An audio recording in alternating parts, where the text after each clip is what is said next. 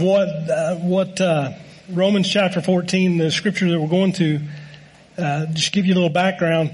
The apostle Paul is writing here to the church at Rome, and he's uh, the same problem that came up in the church of Rome came up with the Ephesians, came up with the Galatians, came up with every church that that the apostle Paul started in the in the Gentile world, in the world outside of Israel. And this continued to come because you know, when, when people would get, started getting saved, the, the Gentile believers come into the church and they begin to find out the gospel of Jesus Christ and they'd give their life to God. They, that's what was the focus of the apostle Paul's ministry. He was called the apostle to the Gentiles, even though he was a Jewish man. But inherently, there were Jews as well, the Jewish uh, people of that community would hear the gospel of Jesus Christ and they would give their life to God too. So they would all come to church service together. But there was a dynamic between the Jews and the Gentiles during that day is they didn't really like one another. Just from the culture. The, the Jewish believers, uh, believed that they were God's chosen people, which they were. But the Gentile believers were also being taught that they were God's chosen people as well. And so it wasn't about, it wasn't a matter of nationality that caused, it's not a matter of nationality that, that God causes you to be His child. Are you with me? It's not about nationality. But back then they really felt like it was because the Jewish people had, had that, uh, that thing about them. And so what began to happen in the church during that time is that the, the Jewish believers were very judgmental of the Gentile believers. Especially for the Roman uh, church, it was uh, especially that, that centered around food. That the Gentiles ate bacon, ate ham, ate, you know, the Gentiles didn't have a kosher law to go by of what to eat. So they just ate anything. They blessed it and ate it. But the, so the Jewish people who did um, mind the kosher laws of the word, they would look down their nose on the Gentile believers and and really begin to think that they were the ones weak in faith because they haven't come into the knowledge that I've come into. That that was their deal. But then on the other side of the coin, there were the Gentile believers that that felt like that they began to look down their nose at the Jewish believers because they were so rigid that they didn't, you know, toward the law of God or to the law, toward the law of Moses, they were so rigid about it that they, they were considered weak in the faith by the Gentile believers. So as, you know, they're, they're going back and forth and there's just division among the church because of who was they considered, each one considered weak in the faith. Can I tell you something? Two of you, I can tell two of you.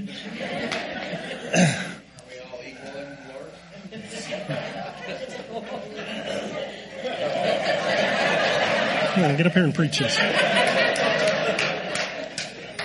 The, uh, the, the, I lost my whole train of thought. That was good. Um, yeah, I just went off the deep in. The apostle Paul was confronting both, both individual groups. And we can do the same thing. We can be that same way in the church today. God can bring a conviction on us and, and we were convicted to do this or that as individuals and then try to put that same conviction upon other people that we consider weak in the faith. But they have things that God is convicting them of that we're not doing the same thing that they are. And we can be considered weak in the faith. So this is what the apostle Paul is talking about. This is what he's confronting in the church of Rome. And here in, in Romans chapter 14, verse 17, it says this, and I love this verse. There's so much depth to it. It says, for the kingdom of God is not eating and drinking, but righteousness, peace, and joy in the Holy Spirit. He says the kingdom of God is not a matter of eating and drinking. In other words, the kingdom of God is not about what's being served on the dinner table. You can't look at what's being served on the dinner table, what somebody's eating, what somebody else is not eating. You cannot put the kingdom of God there in that place. You hear me? So what is the kingdom of God? I like what one man said years ago and it stuck with me. He said, the kingdom of God, when you see that phrase in the Bible, the kingdom of God, it means God's way of doing things. It's His judicial rule in His kingdom. The kingdom of God is about the judicial rule of His kingdom. And the judicial rule is not expressed in judgment and criticism. It's expressed in love. You cannot operate in the kingdom of God without love. Love is principle. Love is the thing that rules everything in the kingdom. When we get to heaven, that is the, that is the culture, that is the society of the operation of God's kingdom. It's about love.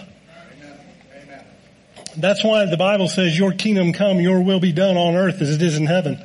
It's not about just we get healing from heaven, we get deliverance from heaven, we get correction from heaven. No, it's about love and love brings that healing. Love brings that correction. Love brings that change to our lives. Because love is the overall everything in the kingdom of God. It's God's way of doing things is love. So that righteousness, peace, and joy cannot be accomplished without love. We can't be righteous. We can't be made right without love. For God so loved the world that he gave his only begotten son. That whoever believes in him will not perish but have everlasting life. That's where righteousness comes from.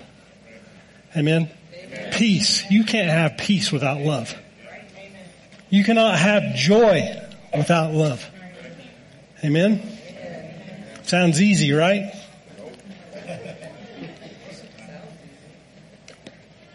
But the biggest disruption, interruption, delay in love is found in our abundance or lack of forgiveness.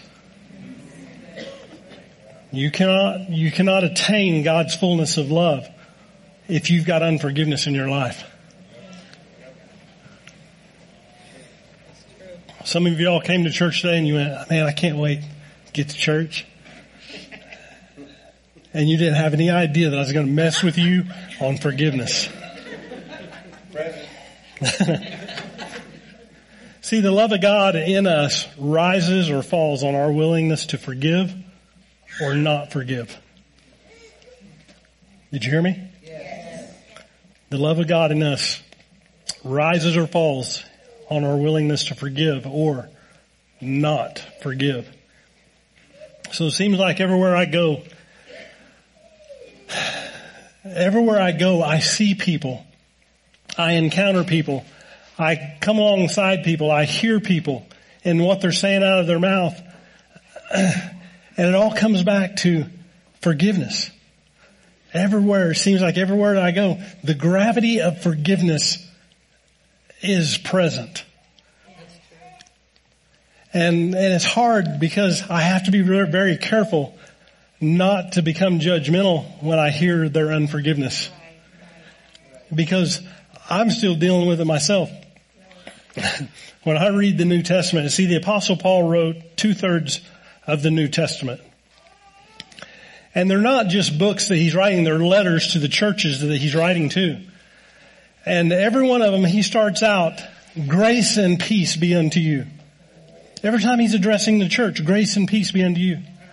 But the letters that he addresses the preachers, be First Timothy, Second Timothy, and Titus, he is addressing the preachers, the communicators, the, the, the ones like myself that get up there. And you know how he addresses them? Grace, peace, and mercy. Because see, I preach these things. You know, your, your spiritual leaders preach these things from the front and we've got to have grace and peace, but we've also got to have mercy because what we're preaching, we haven't attained fullness yet. And as I, as I reveal this to you, as I talk to you about forgiveness today, there's still some areas in my life I haven't, I haven't come to the fullness of it. But there's areas in my life and I need the mercy of God while I preach to you today. Amen. Amen. I need that mercy. So as I see people struggle with, with unforgiveness, um, I, I come to the, the conclusion that our want and need for, for forgiveness from God is fundamental. That's how we become Christians. We see ourselves and, and what we're doing and, and who we are and how we um, navigate life. And we come to this place, every one of us who, who considers themselves a Christian has come to that place in your life where you said, I need forgiveness. I need forgiveness. We all do. I need forgiveness. That's where grace and repentance come, uh, become a reality to us. But as much as we need that, it's, it seems that we're more sensitive about what we do when we sin against somebody than when somebody sins against us. See, we sin and we, we beg for forgiveness. We sin and we want grace. We sin and we want, you know, we, we repent. Amen? We sin against someone, we sin against God. There's that place where we have to repent and we have to uh, you know, we, we want that grace, we want that mercy, we want that, um, that, uh, goodness of, of God or goodness of God in some, inside somebody else. And so we, we want that forgiveness. But it's difficult practicing or expressing forgiveness to those who have sinned against us. I see that, you know, it's easy for us to talk about forgiveness, especially as Christians. You know, we, we talk about forgiveness, but do we practice for forgiveness? Are we practicing it? Is it becoming something that we continue to do in our own lives to give instead of just receive? When somebody's lied to you, when somebody's lied about you, when somebody's taken advantage of you, when you've been cheated on, or you've just been cheated, been stolen from, What do we want? We want justice. You owe me. You sinned against me, now you owe me. That's what a lot of people go to. A lot of people, that's their, that's their go-to. Their, their go-to is not, you know, I forgive you. Their go-to is, you owe me. You're indebted to me. If you're going to sin against me, if you're going to lie to me, you owe me. Getting awful quiet in this Presbyterian church. I think about Jesus on the cross. I mean, he's, when he's on this cross, he has been nailed to that cross. He has gone through what we call the passion. He has gone through being beat. He's gone through being, having the, his beard ripped out of his face, being punched, being kicked, being hurt. I mean, you go through that, it'll almost make you sick if, when you see the, the reality of what Jesus went through, the Bible doesn't even tell the reality. Mel Gibson years ago in his movie called The Passion of the Christ tried, he tried every way in the world to express what Jesus went through and it was terrible. I saw the movie and it was terrible. It just make you bawl. But he wasn't even able to express what Jesus went through. Visually. But Jesus is on the cross and he's he's there and, and, and one of the, the scholars call this the seven final words of Jesus. He says, Father, forgive them for they don't know what they're doing. Father, forgive them. What is his center focus in saying those words? Forgive. Forgive. He's saying, I'm forgiving them for what they what they've done. But I'm not only forgiving them for what they've done, I'm forgiving them for what they're going to do. Because it wasn't over. It wasn't over. He's up there hanging on that cross and it's not over. And as he said that, what followed after those seven words was that they took his clothes and began to gamble for him right there beneath his nose as he's hanging on the cross. The Bible says that they sneered at him. They mocked him. They, they were disgusted by him. They spit on him. They made fun of him. Then they took what, uh, what the Bible calls, they, they took a sponge. Do you remember that? They took a sponge and they, they dipped it in wine vinegar and they put it on a stick and, and put it to his lips. Remember that? See, I always thought there's, there's one Roman soldier there that's feeling sorry for him and they're going to give him a drink. But this is what I found out about what went on right there. That sponge was a part of a Roman soldier's deployment kit. It's what he had basically in his backpack. It's every, every Roman soldier had a kit that they took into battle and a part of that kit was a sponge. And that sponge, when it was dipped in, in, uh, wine vinegar and gall, which the Bible says that's what they lifted to Jesus' mouth, that it was a numbing agent. It was a, it was a antiseptic and a numbing agent. But it wasn't for wounds. It was an antiseptic and a numbing agent and a cleansing agent because when it was, when that sponge was placed on a stick, it was like toilet paper. A Roman soldier would use it to clean himself after he went to the bathroom. So can you imagine what was on that sponge? I mean, wine and, you know, bitter wine, vinegar and gall is one thing that's on there, but there's other things on there. And they lifted it to him and they put it, pressed it against his mouth. Now listen, I don't know about you, but for me, that's my line. Don't put your dirty toilet paper in my face. That is it. I mean, somebody's going to get fighting. Uh, good thing I'm not Jesus in that moment. Because the Bible said he could have called 10,000 angels at that moment. He had the power to kill everyone right there.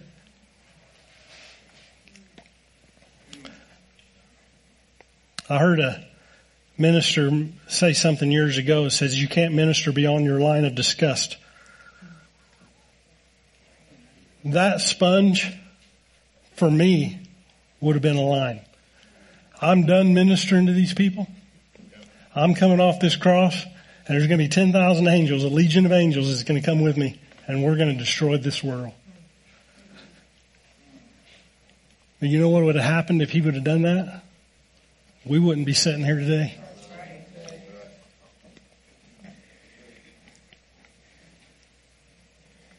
See, Jesus went beyond that, that line. Instead of calling for 10,000 angels to come and destroy this world, Jesus forgave. He had already forgiven.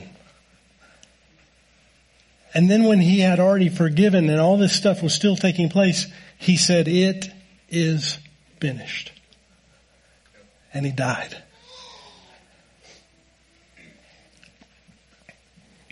He took that moment and fulfilled all the consequences and the penalty of all sin in the world. Because he forgave. Uh, God showed me this years ago. I think I, I think I just taught on this when I talked about the restoring humanity a few weeks ago, several weeks ago. That the word forgive, it means to forgive. It means to be generous with our forgiveness. To be generous that if, if you know you're going into confrontation and before you even get there, you've already forgiven, it makes your job so much easier when people are trying to offend you. That's what made Jesus' job on the cross attainable is because he forgave. He forgave. He was generous with his forgiveness even before he got to that moment. He was already generous with that. And that's why that he could take it whenever they listed toilet paper to his face. That's why he didn't get off the cross. That's why we're here is because he was able to take the consequences and the penalty of sin upon himself before, before the, the, the harm was done to him. He was able to be generous with his forgiveness. That's what meekness is.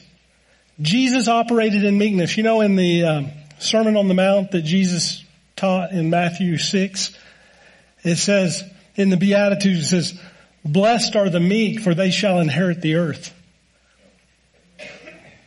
Jesus operated in meekness at that moment, and he inherited the earth. That's who you are. You are his inheritance because he was meek. What does the word meek mean? I heard this years ago that it means strength, harnessed strength. But meekness means that you know you can win, but you choose to lose so that you can bring God into the situation. You know that you can win. He could have called 10,000 angels. He knew he could have won. But it wasn't about winning at that moment. It was about salvation. It was about paying the penalty, paying the cost for sin. And so he was meek. He chose to lose. Now, I don't know about you, but I don't like to lose. I can't think of anybody that woke up this morning and says, I'm going to lose the day. No, we wake up and we got we got to be positive about this. We're going to win the day. We're going to win. Today is my day of winning. But Jesus said, "This is the way that I win: is I choose to lose." Jesus knew he could win, but he seemingly lost because he wanted to bring God into the situation. He wanted to bring God into the into the moment. Because the things that Jesus went through in a 24 hour period before he went to the cross and while he was on the cross, the things that he went through in that 24 hour period, most of us won't go through in a lifetime. We may go through little bits and pieces. See what Jesus went through was macro. What we go through is micro. We go through, you know, when somebody hurts us, when somebody lies to us, when somebody betrays us, when somebody abuses us, when somebody rejects us, that is just, that is just this little micro piece. But Jesus, when He's on the cross, He took your micro piece and your micro piece and your micro piece and your micro piece and your micro piece and made it macro to Him and who He was. And that's what brought the fullness of His forgiveness to our lives.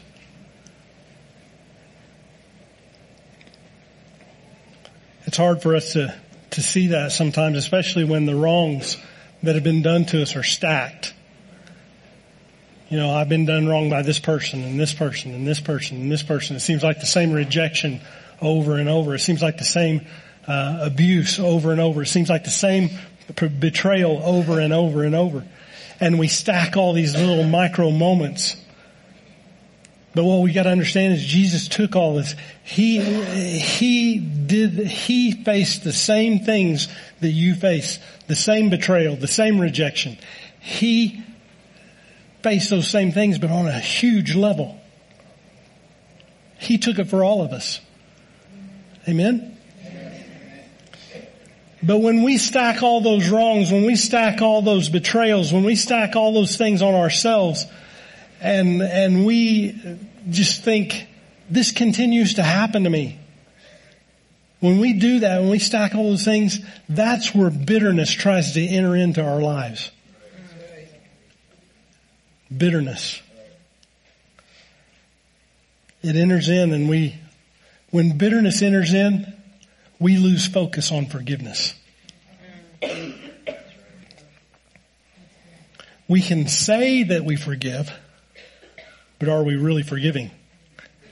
No, because the bitterness is, keeps reminding us of where we need to forgive.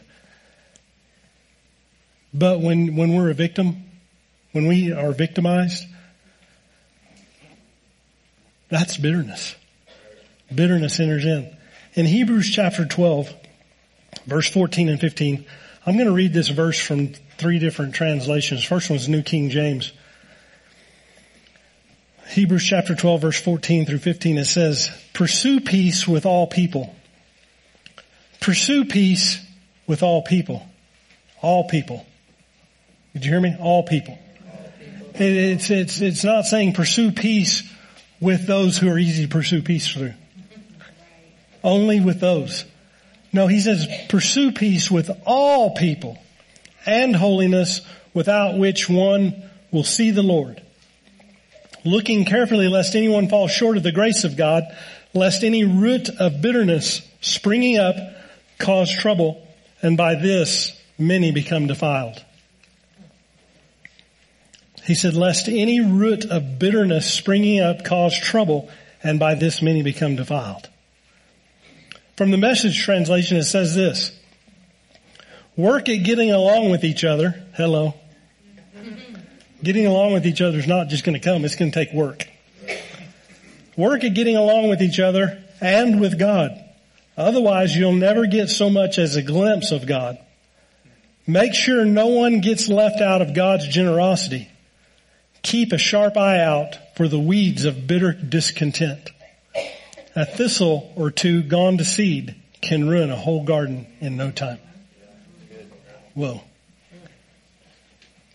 We, uh, when we moved into our house, we had a beautiful front yard.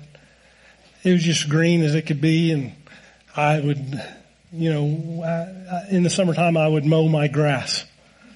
The last few years, we've allowed the weeds to come in and I've been mowing my weeds. And we've lost uh, our, most of our, our total front yard. We've just got a few patches of grass. But it's all weeds. That's exactly what happened. That's exactly what happens when bitterness moves into our life. When we stack those wrongs, we begin to stack those wrongs and they begin to spread in our world. The Passion Translation says this, in every relationship, be swift to peace, swift to choose peace over competition, and run swiftly toward holiness. For those who are not holy will, ne- will not see the Lord. Watch over each other and make sure that no one misses the revelation of God's grace.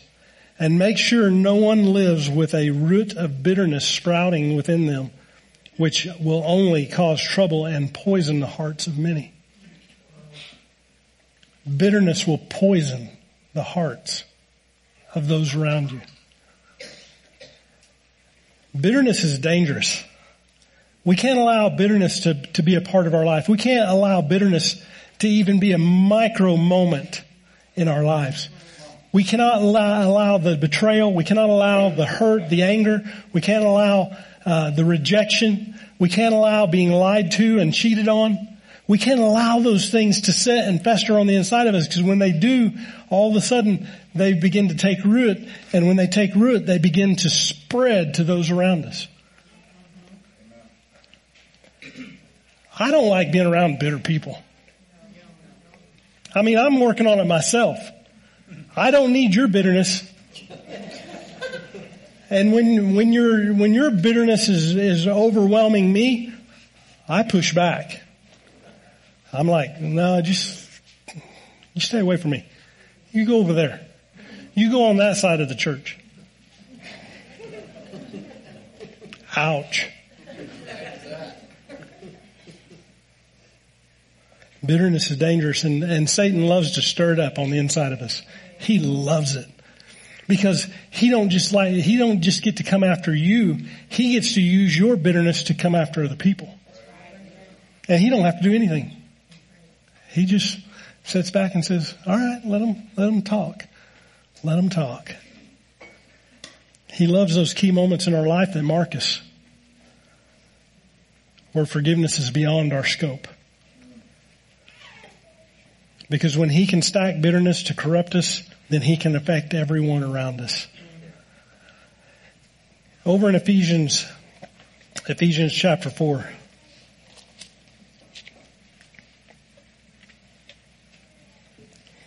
Ephesians chapter 4 verse 29, it says this, let no corrupt word proceed out of your mouth.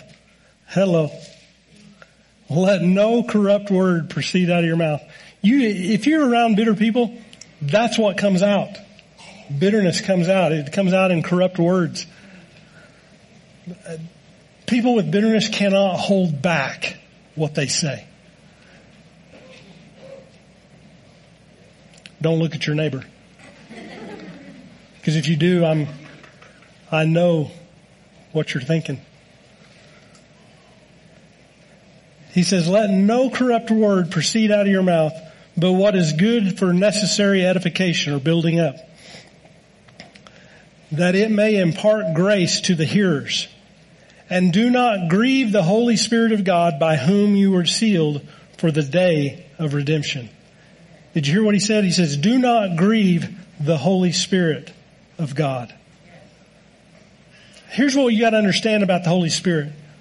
The Holy Spirit is, He is so good. He is so good. He can, He can stay in your bitterness. He can remain there. He don't like it, but He can remain there. Because the Holy Spirit is continually saying, can I help? Can I help? I'm angry. Holy Spirit's going, can I help? I'm hurt. I'm victimized. I've been bullied. I've been cheated on. And the Holy Spirit says, let me help. Let me help in your anger. Let me help in when you're being bullied. Let me help.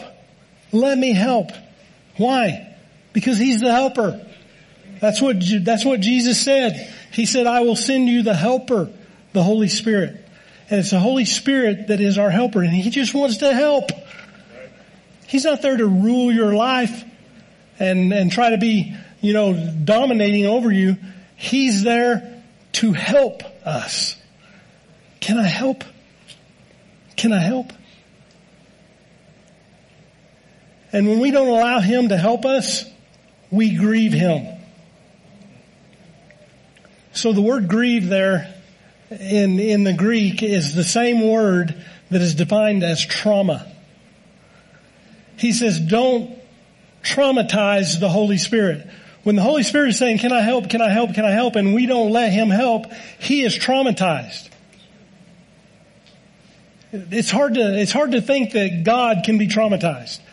It's hard to, to think that Holy Spirit can be traumatized. But this word, this word here says that he can be traumatized. He says, don't traumatize,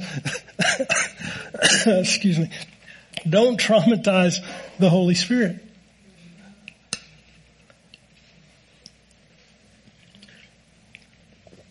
In life, things can happen to us that we feel betrayed, broken, and traumatized. You know that, don't you? Yeah, every one of us has felt that. But the Holy Spirit can feel the same way when we don't let Him help us. It's, it's like that, it's like that person that keeps making the same stupid decisions. They keep, they keep self-sabotaging themselves and, and taking themselves down because they make this wrong, stupid decision every time. And it's not that they're, it's not that they're just tripping over a crack and falling into sin. It's that they continue to make that. I've done it. Made the same stupid decisions. And, you know, people inherently come to their pastor because it's free counsel, you know. But the, the thing about it is, we don't know any better. We just know the word, you know. I guess that's better. But, but we're not trained counselors. But the thing about it is, it's like, can I help? Let me help you. I love you. Let me help you. And that's what the Holy Spirit is doing. Let me help you. I love you. Let me help you. And when we say no, or we, our, our decisions define us as saying no, then it hurts the Holy Spirit. It hurts Him. Just like we would hurt when we're trying to help somebody and they keep making the same stupid decisions. Please let me help you. Please. All right, let's go on. Ephesians We're still in Ephesians chapter 4. Verse 30 says again, it says, Do not grieve the Holy Spirit of God, by whom you were sealed for the day of redemption. Let all bitterness, hello, let all bitterness, wrath, anger, clamor, and evil speaking be put away from you with all malice. And be kind to one another, tenderhearted, forgiving one another, even as God in Christ forgave you. There's so many times that I've heard people that's been sinned against, legitimately been sinned against, been hurt, been betrayed. I've heard people say, that is such a hard thing that they did to me. I can't forgive that. That's unforgivable. How would you like if God said the same thing to you? As a matter of fact, that's what he's saying. If you can't forgive, then I can't forgive you.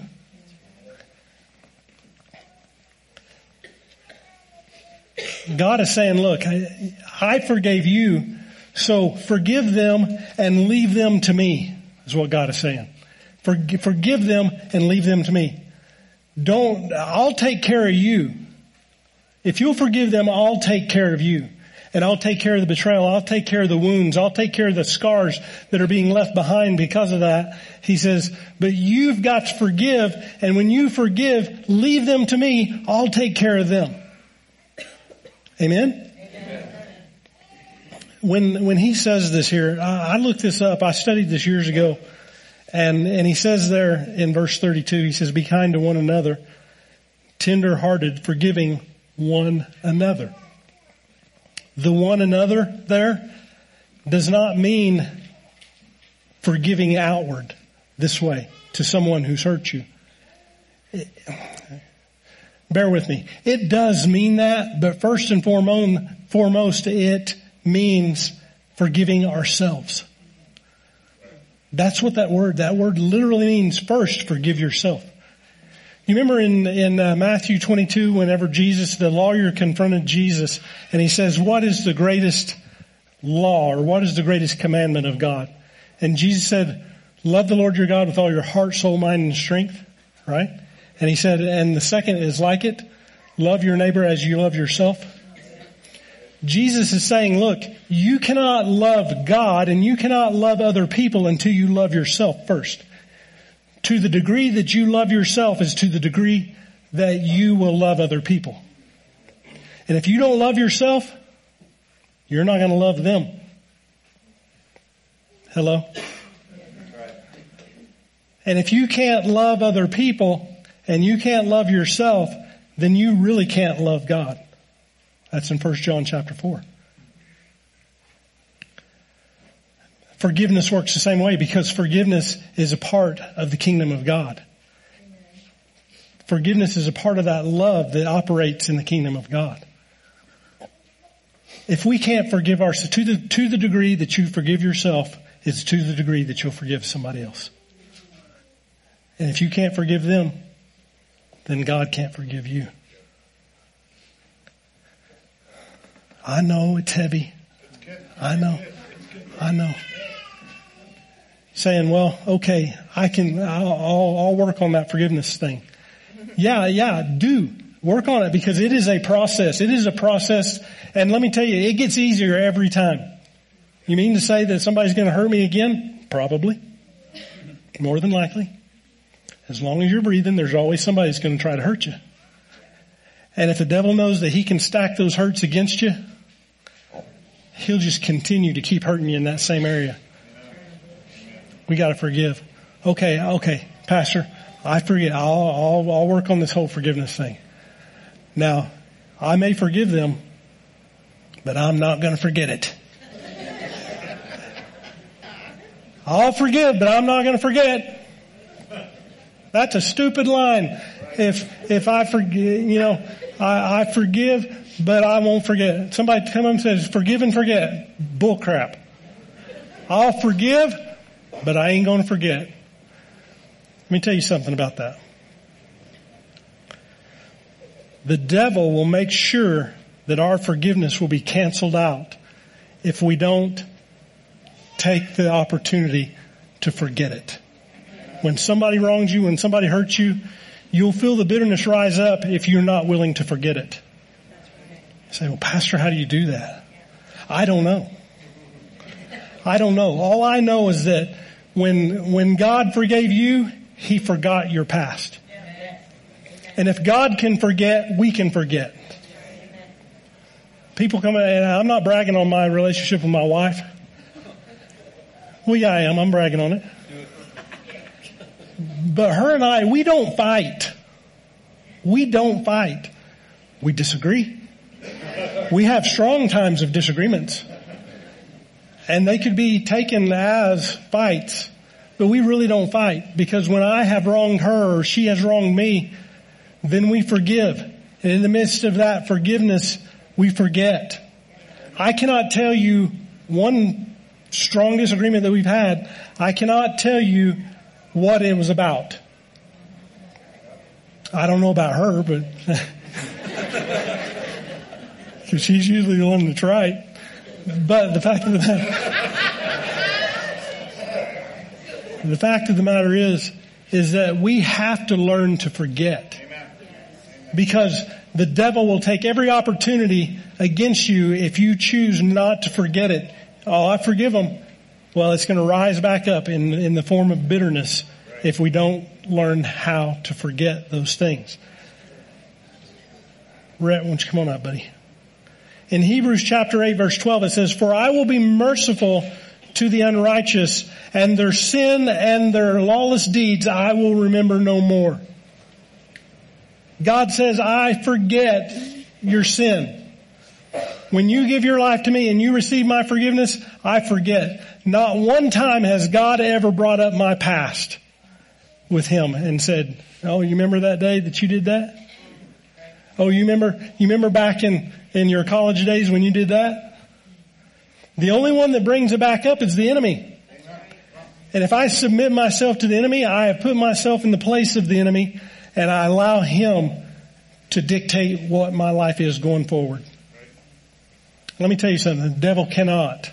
He has, he does not have the ability to dictate your life going forward in a good way. He don't have it. He'll only keep you going backwards. Jesus said, no one putting their hand to the plow and looking back can do right, do things the right way. Because when we look back and we've got our hands to the plow, that plow goes all over the place. Philippians 3 verse 13 and 14 says this. It says, Brethren, I do not count myself to have apprehended. For one thing that I do, forgetting those things which are behind and reaching forward to those things which are ahead, I press toward the goal and the prize of the upward call of God in Christ Jesus. The apostle Paul says right here, okay, God said it first. God said, I will not remember your past. But the apostle Paul says, forgetting this one thing that I do, this one thing that I do, forgetting all those things that are behind me. I gotta forget those things. If I'm, if I'm hung up on those things, I am hoeing crooked rows. I'm, I'm harvesting crooked rows. I'm planting crooked rows. My future has nothing. I've got to forget those things which are behind me and press forward to the higher call. The higher call is what? The higher call is love. The higher call is forgiveness. The higher call is choosing to forgive before somebody even hurts you.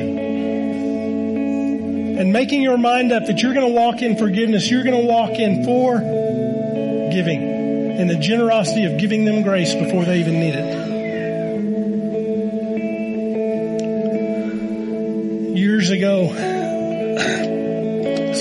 About it is, is when you're a minister, when you when you choose to answer the call of God on your life,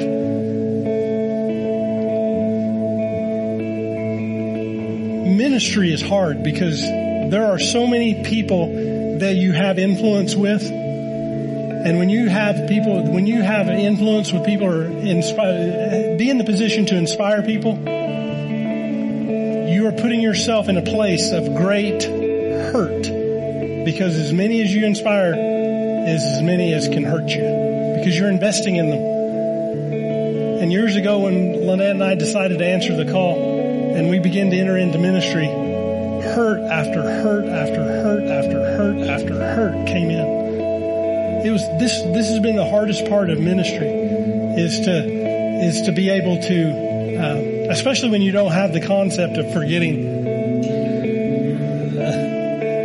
forgiving, but not forgetting. And those things can stack up on top of you and can become bitterness. And there was, I mean, we hadn't been in the ministry very long, but we've been hurt so many times that it came down to uh, a gentleman that was, that I considered my best friend. He was not only my best friend, he was a pastor. He was a mentor. He spoke into my life, spoke into our lives. And he came to us one time and says, the Lord told me to separate from you. I mean, this was out of the clear blue. Yeah, we had had some issues, but this was out of the clear blue. He says, we gotta, the Lord told me to separate from you. And I said, why? He goes, I can't tell you. Lord won't let me tell you. I'm like, that's stupid. That ain't right. And it wasn't right. It wasn't.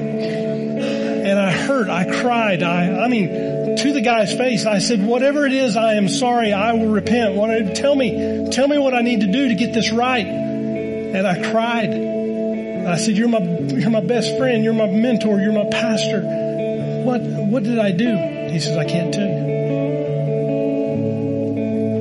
And up until last year, I mean, I, I would forgive anytime somebody like me would preach on this, on forgiveness, his face would pop up in my head. And I would forgive, but I wouldn't forget because I was just waiting on that next hurt.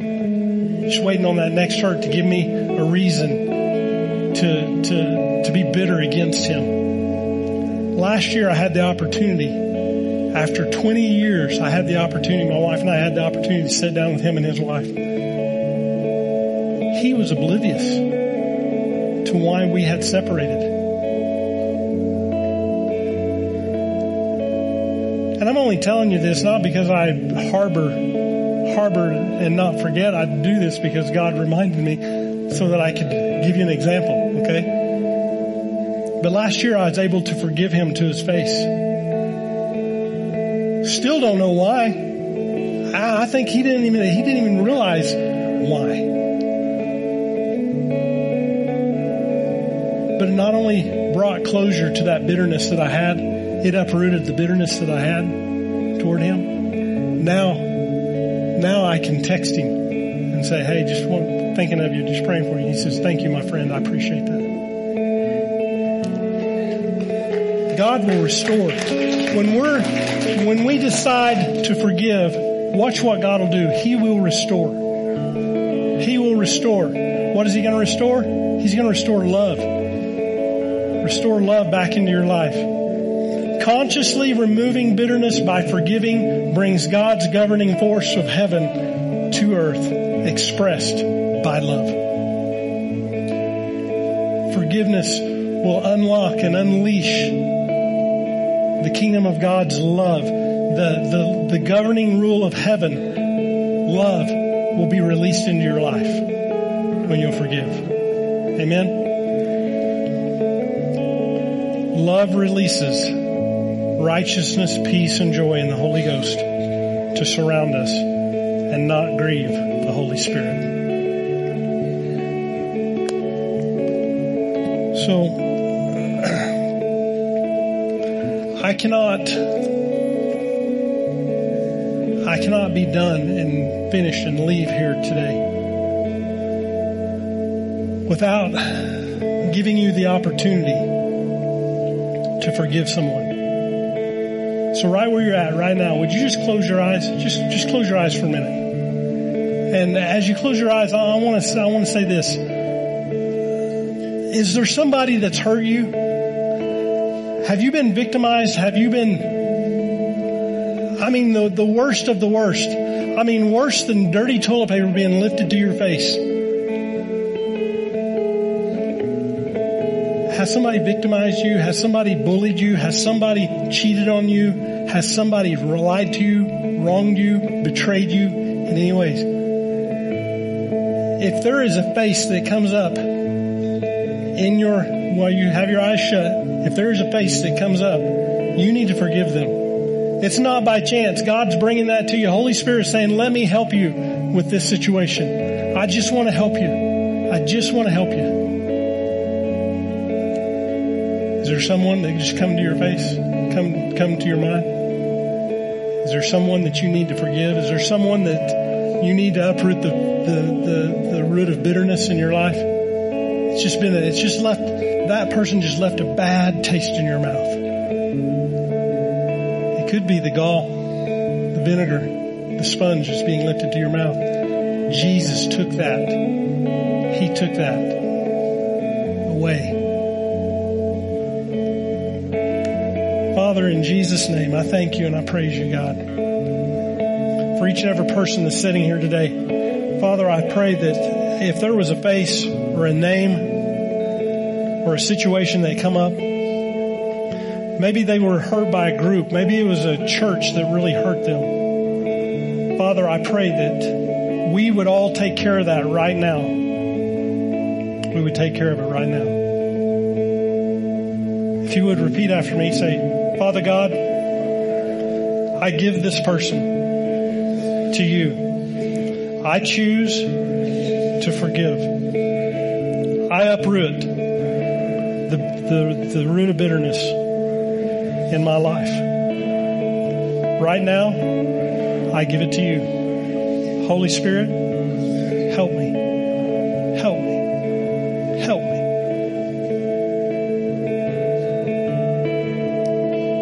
choose to forgive anything that would come down the pike to to um, offend me. I give all offense over to you, and I choose to forgive before offense traps me.